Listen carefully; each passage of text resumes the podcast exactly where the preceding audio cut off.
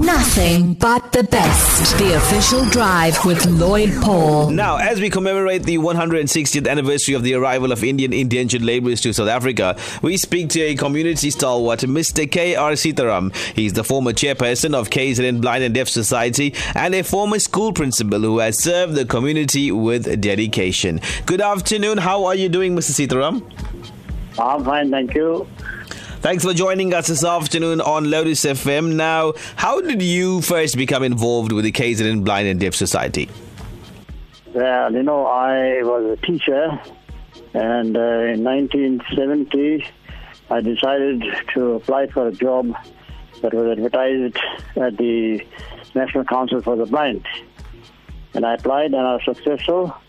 And the reason for my applying was, you know, at that time, uh, I was the secretary of the Isipingo Ratepayers Association and a member of the uh, local advisory council was uh, from there, and he was a chairman. And uh, we, you know, we didn't like uh, each other's policy, and there were clashes. And when I started teaching as an inspector of schools, he used to come there and uh, I thought I was going to be victimized. And I got, when I saw this advert, I advertised, uh, and then I applied and I got the job. And I'm very, I was very happy working with the blind. Now, Mr. Sitaram, tell us about the work done at that time. Well, you know, I was new, and this was a new kind of job for any person working with the blind, blind people. I made my business to find out, first of all, uh, uh, to meet as many blind people as first possible. Possibly at the time, the Natal Indian Blind and Deaf Society, in uh, previously known as Lawn Street, they had a workshop, and there were many blind people. I started talking to them, and that way I came to know them and what their needs were, and so on. And then I looked at the list of blind Indian persons who are getting pension. I made my business to visit as many as possible uh, of them in their homes and find out what they were doing. And uh, in that way, I found that the greatest aspiration was occupation. And uh, so I decided to find jobs for those people who were young and who still uh, had something to offer to the community I brought them out to the workshop as a 10 be 10 measure, and then I placed them in outside jobs. So, you know, I placed many people in various kind of jobs, and uh, amongst them was, you know, uh, they became telephonists. At that time, you know, the people were ready to take uh, efficient blind people as telephonists. Then later on, I went to the factories like uh, Toyota, and I placed people there in the motor assembly line. And then there were other things they could do. And in the Transvaal, the same thing. I went there and I met some people there, and uh, we formed a little association for the blind. Now they're known as the TIBA, TIBA uh, Transvaal Indian Blind Association. And uh, the people were very cooperative, and I met blind people also there. And there too, many of them uh, wanted some occupation to do, and we talked about starting a little workshop there. And they started the workshop, and they still busy there today. Up to now, Mr. Patel is the chairman, and they are still doing good work. And just like that, you know, I went and uh, found other blind people. And the other thing was, you know, one of my biggest uh, contributions, I think, was in the field of teaching. You know, there was uh, particularly two people I know in the beginning. One was a graduate who, who was a blind person, and uh, he didn't, uh, didn't have much to do. And I persuaded the, the university to teach, uh, make him a teacher to, to do the UAD. He did that, and then he was placed as a New Horizon School for the Blind, it was called the time. Now it is back again to Arthur School, Arthur Blaxall School, School for the Blind. And then there was uh, another person who uh, was also wanting to become a teacher. I, I, you know, I looked at him from school. He was a bright young chap, and I got him a training college, and he finished there, and he's still teaching. And the first graduate is already retired. He and he's now uh, associated with uh, UNISA in Pretoria, and he does part-time lecturing there. Yeah, so in that way, I, I did a lot of work for the blind, promote the interest, and so on throughout uh, mainly the Transvaal and the Natal. Now, Mr. Sitaram, the spirit of Seva, serving the community and volunteerism, how important is this that people continue with such work today?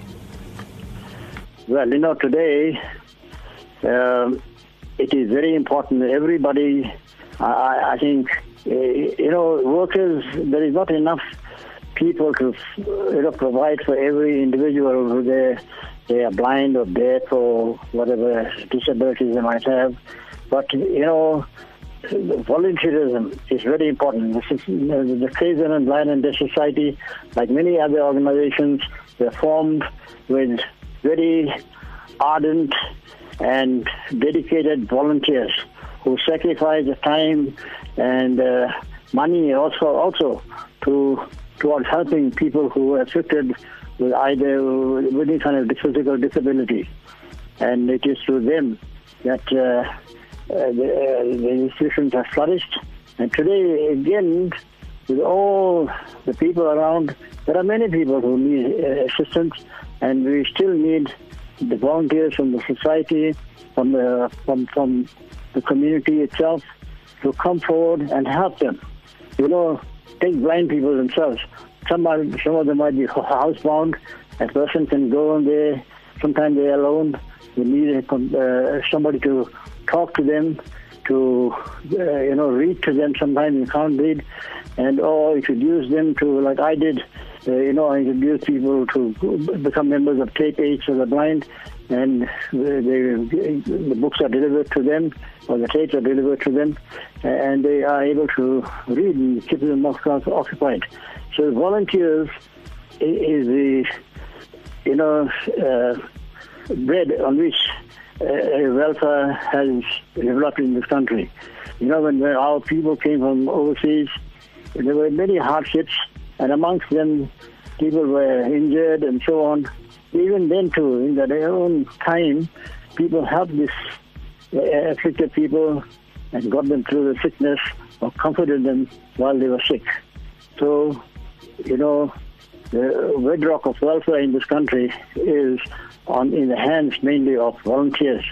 Today, fortunately, we have all, uh, you know, uh, full-time professionals like the social workers and all who help in a very professional way to assist uh, in a meaningful way to make life more meaningful for such people. But they also need the help of the volunteer to continue the day-to-day tasks. Now, finally, as we commemorate the 160th uh, anniversary of the arrival of Indian indentured laborers to South Africa, Mr. Yes. Sitaram, what message would you like to share with our people across the country this afternoon? Well, my message would be never give up. You know, when our grandparents or great grandparents came into this country, they worked under very, very difficult conditions. But you know, they made uh, they sacrificed their own physical labor and their hard, uh, you know, uh, and hard work for the sake of their children, and uh, they never gave up. And today, you can see how the progress that may, has been made by Indians throughout, uh, uh, not only in South Africa but throughout the world. They went there you know, like the West Indies, they went also as, uh, uh as more or less like slaves, emancipated. Uh, I mean, uh, they went as indigent laborers. In, uh, they went to Mauritius in the same way. But people have risen because they didn't give up. And never give up. You can have hardships, but always there's a light at the end of the tunnel. And that's how I think they strived hard, they worked hard, they saved, and I think in, in Cal we know how much they sacrifice for the education of the children. And through education, uh, children have made progress. They have taken into all kinds of fields of employment that you might uh, you know, find some kind of joy and satisfaction. And that is what has made, you know, we are the flagships or the flags mm. of the indentured worker who made many sacrifices and never gave up. Mr. K.R. Sitaram, thank you very much for joining us on Lotus FM this afternoon. All the best. May God bless you and uh, keep well. Thank you, Lloyd. All the best. Thank you for calling and give my, my regard. Thank you. Definitely. Lotus FM. Yeah. yeah. Share the experience. Share the